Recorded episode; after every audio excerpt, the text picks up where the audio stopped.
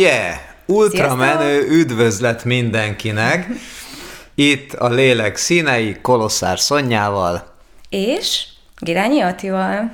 A pszichológus meg a mentálos összeülnek, és ma folytatjuk a játszmákkal. Uh-huh. És lássuk, Eric Byrne, 1964 emberi játszmák, egy könyv, ami eredetileg szakkönyvnek íródott, aztán fogta magát, és kikerült a világba, és bestseller lett, azzal a céllal, hogy elképesztő módon megismerhessük a saját működésünket, legfőképpen az emberek közötti tranzakciókat, mint ahogy más szóval a tranzakció analízis atya is Bern. Viszont ami nagyon izgalmas, hogy ebből a közélet leginkább a játszmázik, játszmázol, ez egy játszma, az csak egy játszma, mindenféle hasonló jellegű kifejezéseket használja, sokszor anélkül, hogy fogalma lenne arról, hogy miről is szól ez az egész, és hogy hova fogunk ezzel kiukadni. Nekem így röviden a játszma egy olyan dolog, ami, ami egy egyirányú utca. Ha valaki játszmázik velem, az olyan, mintha valaki így oda jönne, és elkezdene terelni engem, anélkül, hogy tudnám, hogy terel, de terelget, és végül a Balzsák utcába jutunk, ahova ő szerette volna. Nekem ez a játszma. Neked mi? Igen, tehát célja van az Aha. elején. Már, már amikor kinyitja a száját, felteszi a kérdését, vagy, vagy válaszol a te kérdésedre, ő pontosan tudja, hogy megy egy irányba. Pontosan tudja? Egyáltalán nem tudja, de tudattalanul pontosan tudja. Mert hogy az ami biztos. az egésznek a fő kimenetele, Ben szerint, és a saját tapasztalatom is pont ez, és ezért, ezért rejtelem a játszmáknak a világa, mert a cél az mindig az, hogy a saját identitásában megerősítse önmagát. Abban az én képben, ami egyébként végtelenül bonyolult leírat lenne, hogyha most bárki, akár a kedves hallgatók közül, akár itt a felvétel során elkezdené csak úgy leírni egy kockás papírra, hogy ki is vagyok én. Mm. Kezdjük el az elejétől, és vegyünk bele minden gyermekkori emléket, traumát, eseményt, mindent, ami, közt, ami velünk történt, ezeket kéne leírni a kockás papírat, nem lehet, viszont mivel ez belül kialakult, ezért dolgozunk kőkeményen azon, hogy nehogy ez a kép sérüljön. Mert uh-huh. hogyha ez a kép sérül, akkor kívül kerülünk a kereteinkből. Abból a befalazott világból, vagy ha úgy tetszik, börtönvilágból, ami eredetileg arra szolgál, hogy védjen minket. Tehát ezért egyszerre tudatos és egyszerre tudattalan szerintem egy játszma, mert a játszmák általában jellemzően kiválasztott játszmák egyénenként. Tehát neked megvannak a saját játszmáid vélhetően, meg nekem is megvannak a saját játszmáim, meg mindenkinek megvannak a saját játszmai, és mivel ezek ismétlődnek újra és újra és újra az adott illető életében, ezért ezek egyáltalán nem tűnnek fel, hogy honnan hova akarunk kiukadni. Neked mi a játszmád, Ati? Most ahogy így mondtad, hogy mindenkinek megvan a saját játszmája, igen, hogy így eszembe jutott, hogy a játszmákról mindig úgy gondolkodom, hogy igen, a játszmát azt ilyen manipulatív emberek csinálják, holott nem. Ahogy mondtad, igen, játszmát mindenki csinál. Vélhetően én is, meg te is. Fogunk beszélgetni egy következő adásban a személyiségzavarokról, lelki zavarokról, uh-huh. És ez most úgy jutott eszembe, hogy a játszmáknak különböző mélységei vannak, illetve különböző mélységű játszmák léteznek, és az, hogy kinél hányféle, ez talán egy jóval kisebb szám annál, mint amit az ember elkezdene eh, megfogalmazni. Tehát egy-kétféle játszma lehet, de az is elképzelhető, hogy tulajdonképpen személyenként csak egy van, de az egy olyan hatalmas nagy játszma. Mindenkinek játszmái vannak a szüleivel, illetve a szülei kapcsán berögzült jegyekkel.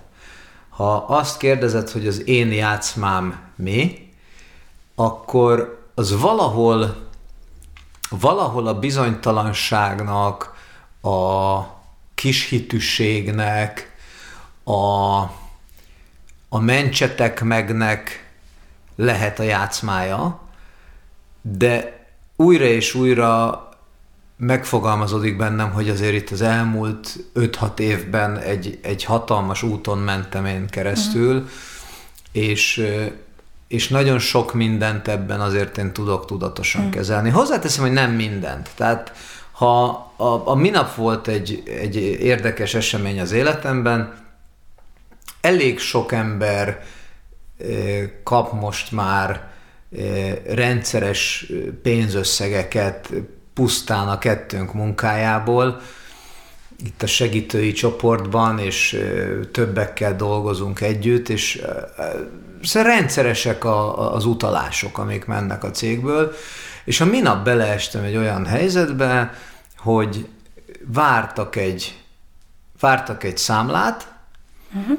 hogy elutaljuk, és ez a számla, ez, mivel nem én utalok, hanem a, a cégben az ügyvezető, ez a számla ez négy nap múlva még nem került el utalásra. Az egy zárójeles dolog, hogy egyébként hibásan volt kiállítva, uh-huh.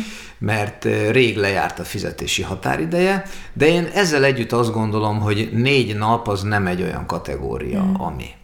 És az illetőtől érkezett egyszer csak egy olyan üzenet, hogy ő mennyire kínos helyzetbe került. Azért, mert nem kapta a pénzt meg. És hogy ő számított erre még, még tegnap. És ahogy elolvastam ezt az üzenetet, elfogott a pulyka méreg. Elfogott a pulyka méreg azért, mert, mert az égvilágon semmiféle kommunikáció ezelőtt nem érkezett felém. E, és, és olvasom, és, és, és feltettem magamnak a kérdést, hogy ez, ez vajon miről, vajon miről szól. Uh-huh. És lefordítottam saját magamra, hogy tulajdonképpen én, aki azon töröm magam most már egy jó ideje, hogy alkossak valami hasznosat, valami értékeset, én nem kaptam még ilyen jellegű kitételt, és a válaszomban azt írtam neki pusztán, hogy hogy igen, szólok az ügyvezető kollégának, és hogy, hogy egyébként nem érzem, hogy nekem, nem, nem értem, hogy nekem rosszul kellene mm. éreznem magamat emiatt. Hozzá kell tenni, hogy itt ez most már egy ilyen sokadik utalás volt ugyanarra a projektre, rengeteget benne előre mm. elutaltunk ugyanennek a legénynek, és, és és utána fogta magát, és egy ömlengő üzenetet válaszolt, ahol én bementem ebbe a játszmába. Uh-huh. Bementem abba a játszmába, hogy, hogy, hogy már pedig, már pedig én leszek az, aki ebben a helyzetben vesztes. Uh-huh. Már pedig be fogom bizonyítani azt, hogy ő volt a rossz. Uh-huh. Az igazságnak a játszmája? Ha úgy tetszik, az igazságnak a játszmája. Aha. Tehát ez, és ez, ez, ez tulajdonképpen egy, egy nagyon csúnya karaktergyilkosságra megy ki mindig, mert, mert az a pillanatnyi érzés, és ez most úgy vélem, hogy ez igaz minden egyes játszmára, tehát az a pillanatnyi érzés indítja be a játszmát, ami akkor ott az első üzenet első olvasatára mhm. megjelent bennem, és a játszmák lényege ezen az érzésen való felülkerekedés. Uh-huh. Hogy az én nyerességem az itt az lesz, hogy én vagyok a jó, te pedig vagy a uh-huh. rossz. És ebbe belementem, aztán a felénél úgy nagyjából le is zártam, természetesen egy órán belül el volt a pénz utalva. Uh-huh. Úgyhogy ha az én játszmáimról van szó, uh-huh. akkor, akkor ez így működik, és mindjárt felteszem a kérdést a kedves hallgatóknak, hogy vajon az ő játszmájuk mi? Uh-huh. Te, aki, vagy ön, aki hallgat bennünket, hogy véled ebből, mik azok az ismétlődő folyamatok a kommunikációdban, amik, arra szolgálnak, hogy te megerősödjél abbéli hitedben, hogy voltaképp ki is vagy te, hogy milyen a világ, hogy mi a fontos neked, hm. hogy vajon mire megy ki a világ hatalmas játéka.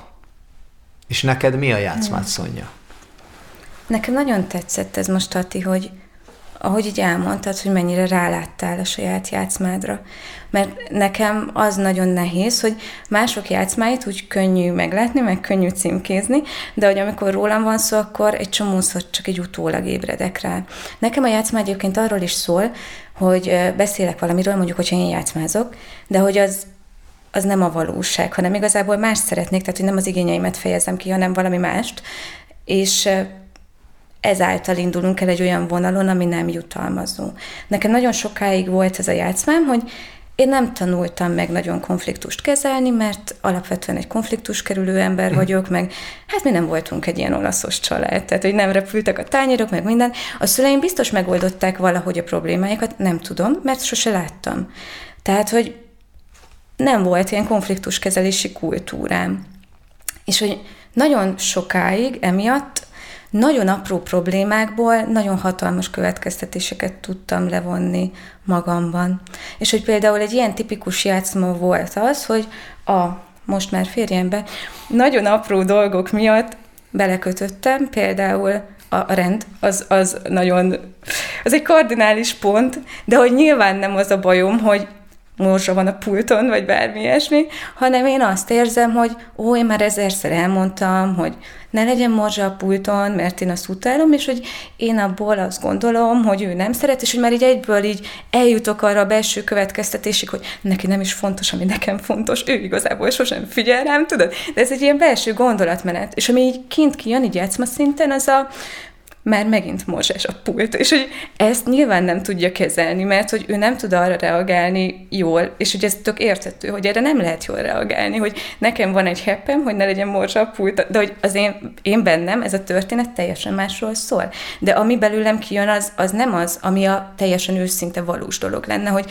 figyelj, amikor, nem tudom, elmondom, elmondtam már neked ötször, hogy ne legyen morzsa légy ezen a pulton, nem tudom miért fontos, de valamiért nagyon, és hogy így egy szeretet kapcsolatban nekem tök fontos, hogy te így megértsd, hogy ez nekem a heppem, és akkor légy legyen a tiéd is, mert akkor érzem azt, hogy fontos vagyok neked, meg szeretsz. Nem, nem ez jön ki. Hanem az, hogy miért van most a pulton, és akkor ő így, nem tudom, ezen felpöccen, hogy már megint ezzel bántom, hogy apróságokon, amit ő nem ért, és hogy tök érthető, hogy nem érti, és erre az én nagyon felnőtt reakcióm, mm. a sértődés a duzzogás, mert hogy azt így nem tudom, nagyon sokáig most már tanulom, tanulok nem duzzogni, de írtó nehéz.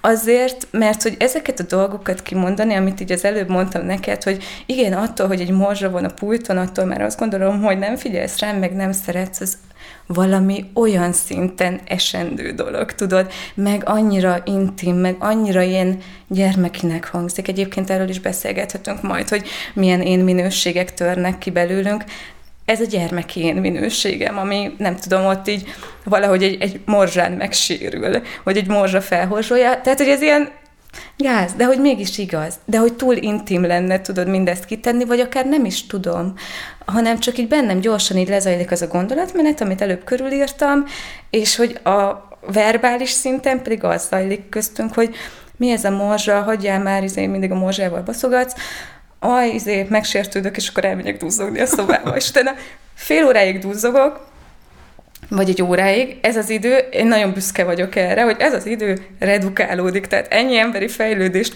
mutatok a nagyvilágban, de hogy legalább van, van egy olyan reflexióm ezzel kapcsolatban, szerintem ez nagyon fontos a játszmákkal, hogy mindenkinek van, meg hogy nem így puszta gonoszságból csináljuk, hanem, amit te is mondtál, hogy vagy az identitásunkat erősítjük meg, vagy egy érzést szeretnénk nyerni általa, vagy a másik embertől szeretnénk, hogy adjon vissza valami olyan kis jutalomcseppet, ami, ami számunkra jutalmazó. Lehet, hogy ha azt mondanám, hogy mi ez a morzsa az asztalon, és Jani, Jani oda jönne és megölelne, és azt mondaná, hogy szeretlek, akkor ez egy éppen, éppen tökéletes ilyen kapcsolódás lenne, de hogy nyilván nem tudja ezt levenni belőle, mert hogy ezt nem fogalmazom meg ex- expliciten. Olyan ez, mint egy kis bujkálás, a játszmázás.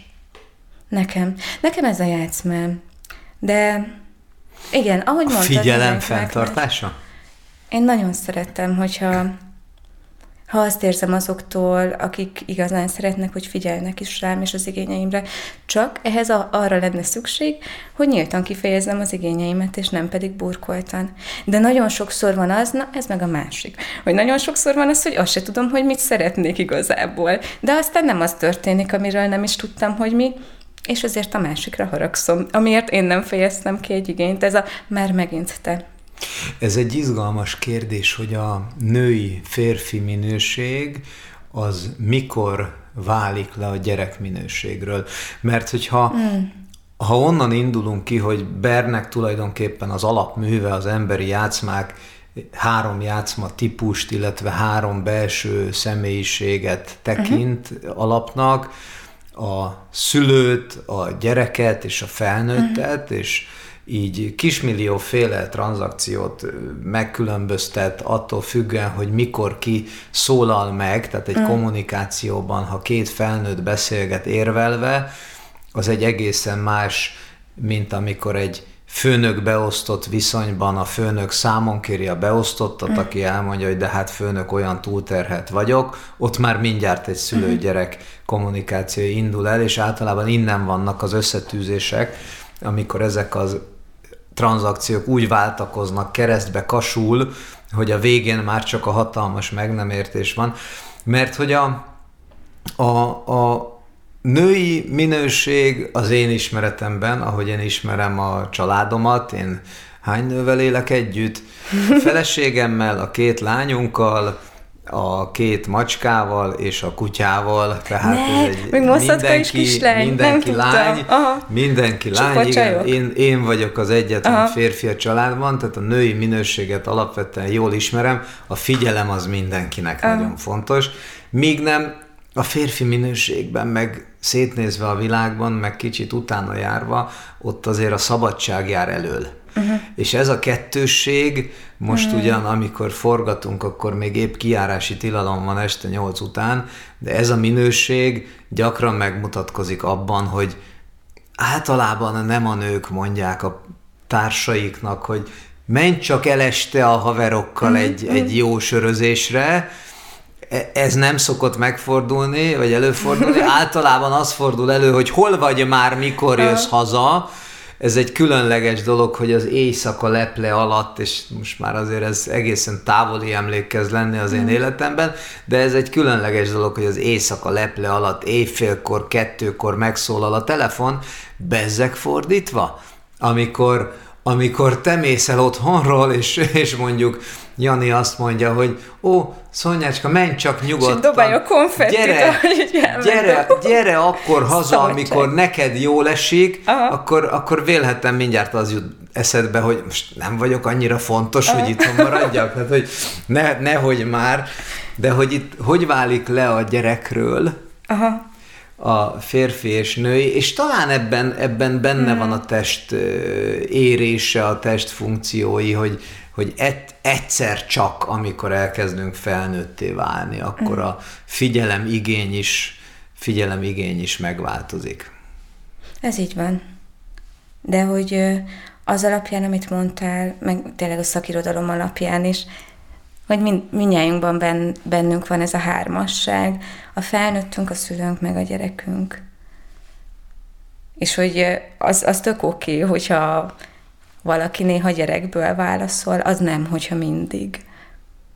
Meg hogyha valaki felnőtt. Nekem ez egy kicsit hasonlít egyébként a, a Freudnak az elméletére, tudod, hogy mint hogyha a gyerek lenne az ösztönén, a felettesénünk lenne a szülő, és az én pedig a felnőtt, aki úgy egyensúlyoz ezek között, és tud racionális alapon megnyilvánulni, azzal a különbséggel, hogy ezek a bennünk élő én minőségek, ezek nem ilyen általános dolgok, hanem ezek azok, amit mi tanultunk a szülői mintánkból, a bennünk élő gyerek, akik mi voltunk valójában. Tehát, hogy nem ilyen általános emberi minőségek, hanem ilyen nagyon, nagyon sajátos, csak rád jellemző dolgok, amik, mint ahogy különbözőek vagyunk, minnyáján nagyon-nagyon különböző igényekkel vagyunk jelen. Hát amikor beszélgettünk a lélekről, most mm. hirtelen az jut eszembe, ugye a test három része, tisztelt biológusok, a test, az elme és a lélek. Mm. Na de jó, de jó, jó, de hol, hol van, hol van, keressük. A játszma az egy, egyértelműen az elmének a játéka, az egyértelműen az ego fenntartásának a, a játéka, az egyértelműen arról szól, hogy már pedig nekem a saját elképzelt képemet, a saját meggyőződés rendszeremet tiszta erőből itt kell tartanom, mert ne, nehogy már az legyen, hogy valami változik. És játszma csak akkor van, amikor nincs jelen a tiszta tudat, amikor nincs jelen a másiknak a feltétel nélküli elfogadása. Uh-huh. És ez azért nehéz kérdés, mert mert a, a, a, a mi szakmáink közös, közös területein, vagy a mi szakmánk közös területén, ott az alapképlet az, hogy a másikat fogadjuk el olyannak, amilyen, mm. és lám milyen könnyű elfogadni a klienst az ő problémájával, bárki legyen, bármilyen élethelyzetből, mennyire egyszerű ennyi év tapasztalatával megérteni, de mégis milyen érdekes, hogy amikor a saját környezetünk, a ránk hatást gyakorló társaink, akár egészen közeli házastárs, akár gyerekek, akár csak valamiféle munka vagy üzleti kapcsolat, ott azért mindjárt elkezdünk mi is játszmázni. Mm. Írtó nehéz. Én amikor elkezdtem tanulni a személyközpontú suliban, és rájöttem, hogy ez mennyire nagyon egyszerű, ez az empátia, hitelesség, feltétel nélküli pozitív elfogadás, szuper egyszerű, és hogy így tudom csinálni a terápiába, és hogy kint miért nem. És hogy én nagyon-nagyon szeretném, de hogy kint nem működik, és pont azért, mert hogy ezeknek a kapcsolódásoknak a szövetében benne vagyok ezzel a három én minőséggel, amiről beszéltünk, és hogy nehéz, nagyon nehéz, nekem nem megy kint egyébként, ezt így, így bevallom, de törekszem rá. De hogy terápiában sem működik egyébként mindig. Tehát, hogy azt tudom, hogy például vannak olyan terápiás játszmák, amik nekem ilyen vörös posztó. És hogy nyilván nem az, hogy akkor így bunkó vagyok a klienssel, de hogy így, így belül bennem valamit így nagyon belobbant. És hogy egy, egy, ilyen, egy ilyen játszma például a, az igen, de folyamatos játszmája. Mm. Amikor érkezik valaki egy elementárisan nagy tanult tehetetlenséggel, úgyhogy őt a világon mindenki bántja, és hogy vannak ilyen emberek, tényleg vannak, és hogy Egyébként van rá egy nagyon minimális szansz, hogy ő tényleg mindenki bántja, és hogy ilyen írtó, nagyon-nagyon pekhes, és valahogy így beguberált az életébe mindenkit, aki, aki gonosz, és aki őt, őt akarja bántani. De inkább valószínű, hogy van egy olyan kapcsolódási mintázata, hogy valamiért a szokásaiból fakadóan könnyebben közelít, meg könnyebben vonzódik olyan emberekhez, akik bántalmazók, ez valószínű, de az is lehet, hogy nem tudom, van egy olyan beállítódása a fejében, amivel ilyen nagyon negatív keretrendszerben lát mindent maga körül, és az embereket is, minden esetre, hogy van egy hatalmas nagy tehetetlenség benne. És akkor így megérkezik a terápiára, és nem tudom, összefoglalja 10 percben, őt mindenki bántja, és így ő megérkezett, és akkor old meg, és hogy ez olyan piszkosul nehéz. Mert hogy ilyenkor van egy ilyen két érzés szokott lenni bennem ilyenkor. Az egyik egy ilyen nagyon mély belső tehetetlenség, hogy ajaj, hogy tudnék változtatni azon, amit ő egy, egy életmunkájával épített fel, egy ilyen belső kontrolltalanságérzést, amit, ahogy mondtad, az identitásához nagyon erősen kapcsolódik. Másfelől meg egy harag, hogy hú, hogy várhatja tőlem, meg egy ilyen nem vagyok elég jó érzés. Tehát, hogy ilyen, fú, nagyon sok érzéssel egyedik bennem. És hogy az ilyen típusú klienseknél, és ez egyébként egy tök természetes emberi dolog, hogy valakiben ilyen érzések vannak, de hogy ilyenkor nagyon sokszor előfordul, hogy így alkalmak telnek el abban a tehetetlenségi spirálban, amikor mondjuk így dobnék egy ilyen, kezdjünk el ezen a csapásvonalon haladni, így felgöngyölíteni a szálakat, hát nem, ez nem jó, és akkor bedobok egy másikat, hát nem, az se jó. Mit gondolnál akkor? Hát igen, de, és hogy és ez így megy folyamatosan. És, és na ugye nem tud segíteni annyi... rajtam. Igen, és hogy ez a végkonklúzió, ez végtelenül sok türelem kell. Na, ez ugye. végtelenül sok türelem kell. És hogy terápiában ez működik, mert hogy ott az a feladatom, hogy jelen legyek, és kísérjem őt ebben egészen addig, amíg így ki nem fárad annyira, hogy ki tudunk törni ebből a, ebből a dologból, és legalább gondolatban meg tudjuk engedni magunknak, hogy ő tud tenni valamit, amivel változtat a saját helyzetén. Le Nekem... tudja tenni a saját játszmáját. Aha, ez egy hatalmas is, de hogy ehhez iszonyú nagy kitartás kell. És hogy itt terapeutaként ez nagyon oké, okay, mert hogy pont azért van szupervízióm, hogy értelmezzem a bennem levő érzéseket, és így igen, mondtam, hogy ez ilyen nagyon egyveleges, hogy van, hogy haragszom magamra, haragszom rá, nem érzem magamat kompetensnek, át, viszont áttétellel átérzem a tehetetlenségét, de amikor a való életben van ez, és nem gyakorlok ennyi önreflexiót, akkor lehet, hogy így a, a harmadik igende után azt mondom a másik embernek, hogy akkor kap be. Vagy jól van, akkor nem tudom, főjél a saját levedben több nagyon izgalmas dolog jut eszembe. Az, az egyik az mindjárt az, hogy a múlt héten kaptam egy telefonhívást egy két hónappal ezelőtti beszélgetésre reflektálva. Wow. Beszélgettem, telefonon fel, felhívott egy nagyon-nagyon régi ismerősöm, miután már oly régóta kilátástalanságban látta az ő életét, hmm és megörültem, pontosan 20 év távlatából tisztán tudtam, hogy, hogy mi is lehet az ő problémája. Közel két órán át nyomtam neki a, a vakert, Hozzá, hozzá, kell tennem, hozzá kell tennem, hogy a, a, az empatikus meghallgatás jó, de hát hogyha ugyanaz érkezik, hogy de nem, de azt már megpróbáltam, de az már, azt tudom, hogy az úgy sem működik, azt tudom, hogy az így van, de... Nála is ez volt? Persze, innen jutott eszembe uh-huh. az egész, és innen jött az, hogy oké, okay, most ne, nekem, nekem erre van időm, és akkor hál' Istennek Chloe Madanes nyomdokain, aki a stratégiai terápiát, stratégiai coachingot örökíti tovább Milton Erickson után, éreztem magamban a jogot, hogy már pedig, ami benne van, azt arra én felhívhatom az ő figyelmét.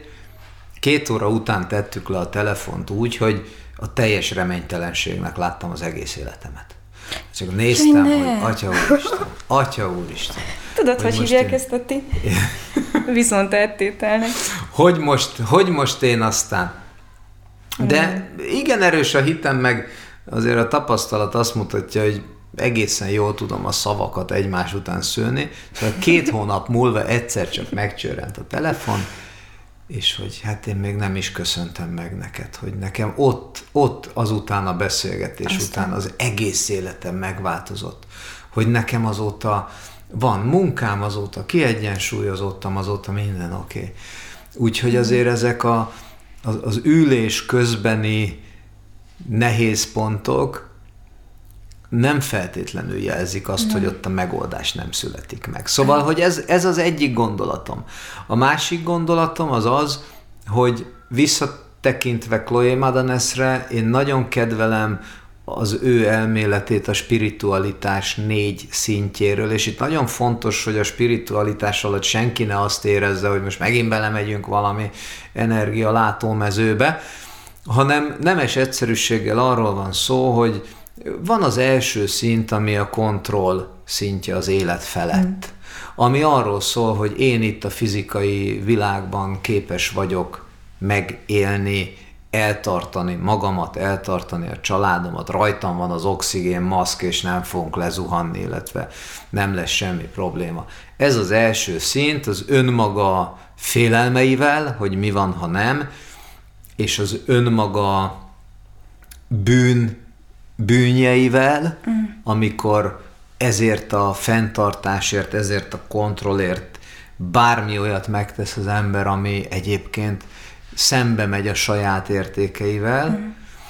és aztán lépegetünk tovább, hogy a szeretet befogadásának a szintjéhez odaérjünk, ami a híres zenészek önpusztító világának a kapuja, amikor, amikor olyan mennyiségű szeretet érkezik hozzájuk, hogy nem tudnak vele már mit kezdeni, és a hatalmas vágyak ellenére aláássák a saját jövőjüket, pusztán csak azért, mert, mert ott áll a tömeg, és, és, és szeretlek, és ez megvan az egyéni kapcsolatokban is, uh-huh. amik újra-újra játszmákhoz vezetnek, hogy igen, mi van akkor, hogyha nekem, nekem ez, ez sok ez a szeretet, ami eláraszt. Uh-huh.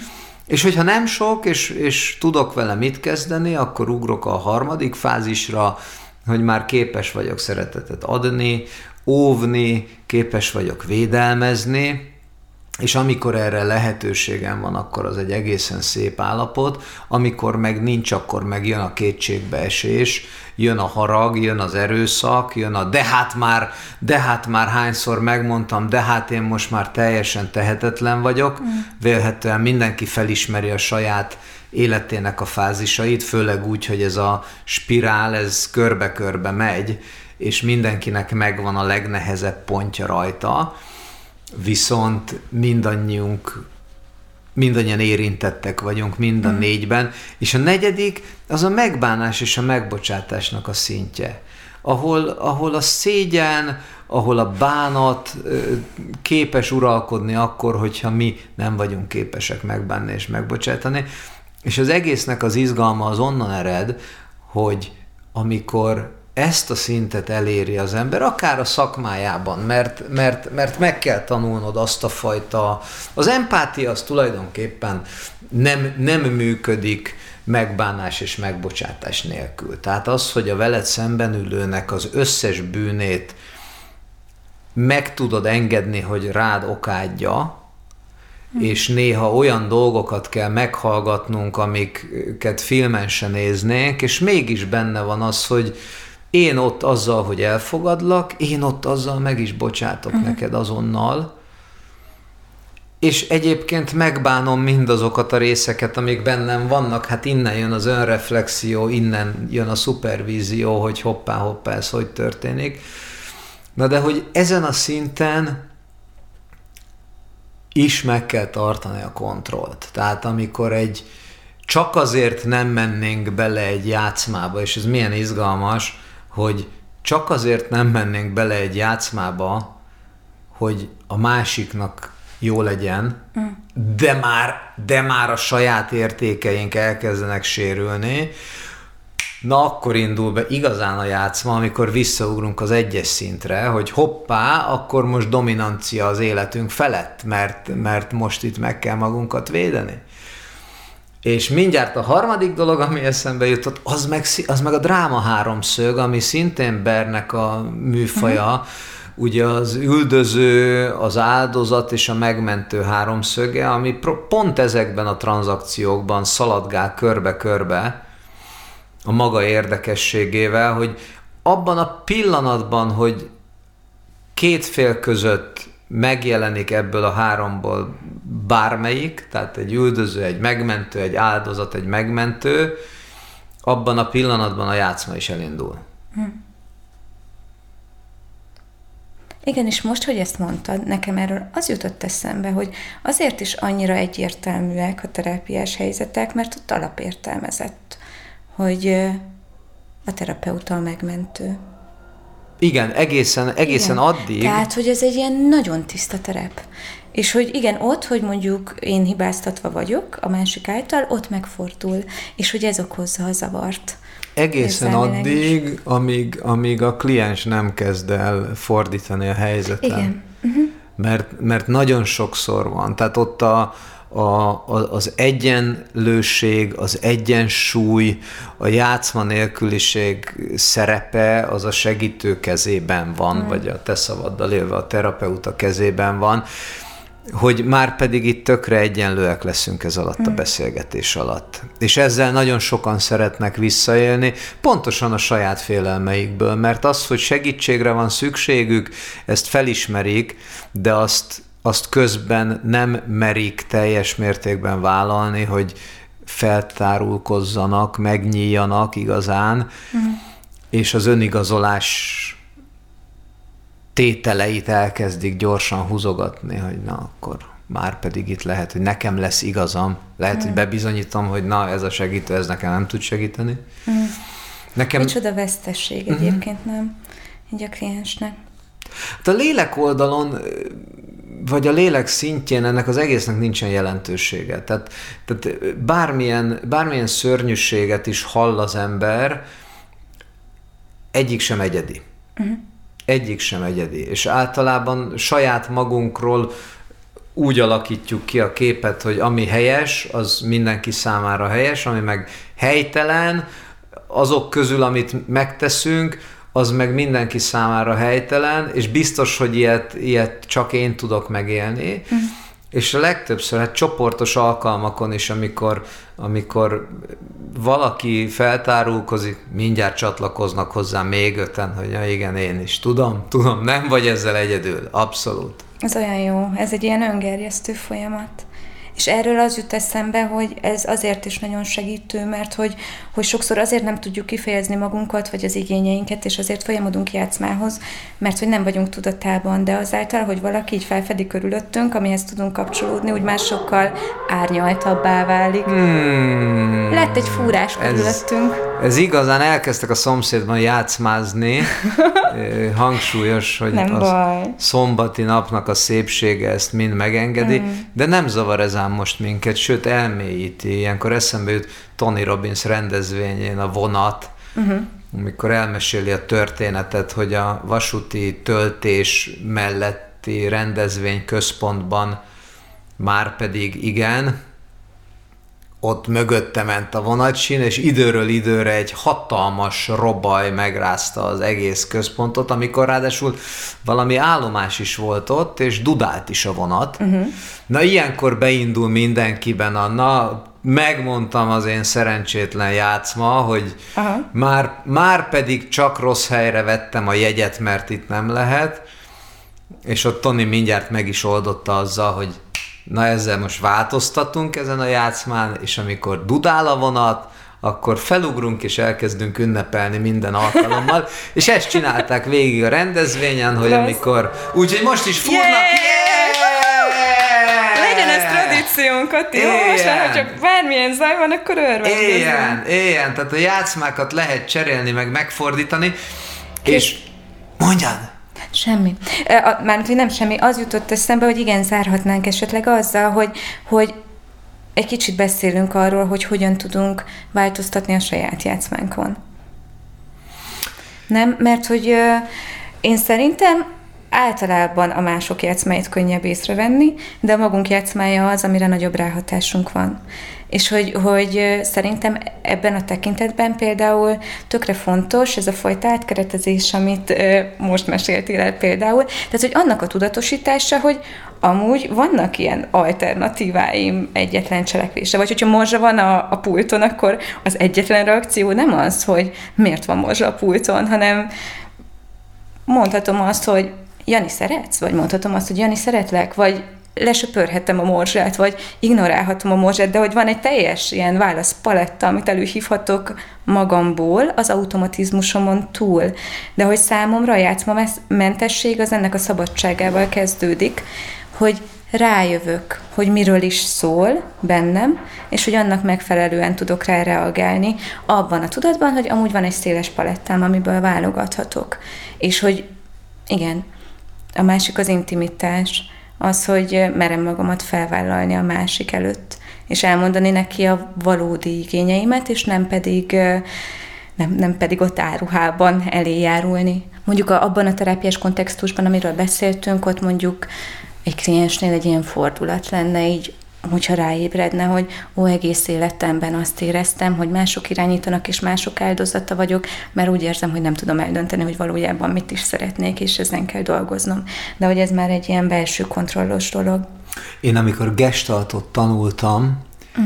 Horváth Tündétől, és el, elképesztő tudású mm. coach és terapeuta, hihetetlen, mit köszönhetek neki. Most így hirtelen eszembe jutott a képlet, hogy felvételizni kellett hozzá egy beszélgetésen, hogy egyáltalán mit, mit szeretnék, és én, én nem is emlékeztem, ezt megfogalmaztam, de ültünk ott nyolcan plusz tünde, és akkor hát ott minden, minden ülés az sírosra ment ki, mm. És és akkor egyszer csak azt mondja, hogy hát Attila, hát aki több száz ember előtt szeretne előadásokat tartani, hát milyen érdekes volt, hogy három évvel később már ez megtörtént, mm. és írtam is Tündének. Szóval ő, ő volt az, aki, aki egyértelművé tette, hogy a dráma háromszögből a kiút az befelé van. Uh-huh. Az a háromszög közepe felé van, ami, ami az én értelmezésemben azt jelenti, hogy ezt a hármas szerepet, ugye az üldöző, az áldozat és a megmentő, hogy éppen melyiket kapjuk föl, ezt minél előbb dobjuk le. Uh-huh. Tehát, hogy nem, nem ragadok bele a szerepbe, uh-huh. nem kezdem el a háromszög csúcsát húzni, húzni, húzni, hogy még nagyobbat, még nagyobb uh-huh. polaritás különbség legyen a, a három csúcs között, hanem szépen engedek befele, szépen megengedem neki azt, hogy hoppá, nem kap energiát a játszmád. Uh-huh. Nem fogom megerősíteni benned azt, hogy már pedig te mennyit érsz a saját szemedben, és nem fogom megerősíteni magamban sem azt, hogy én valójában mennyit érek, és mik a veszteségeim. Uh-huh.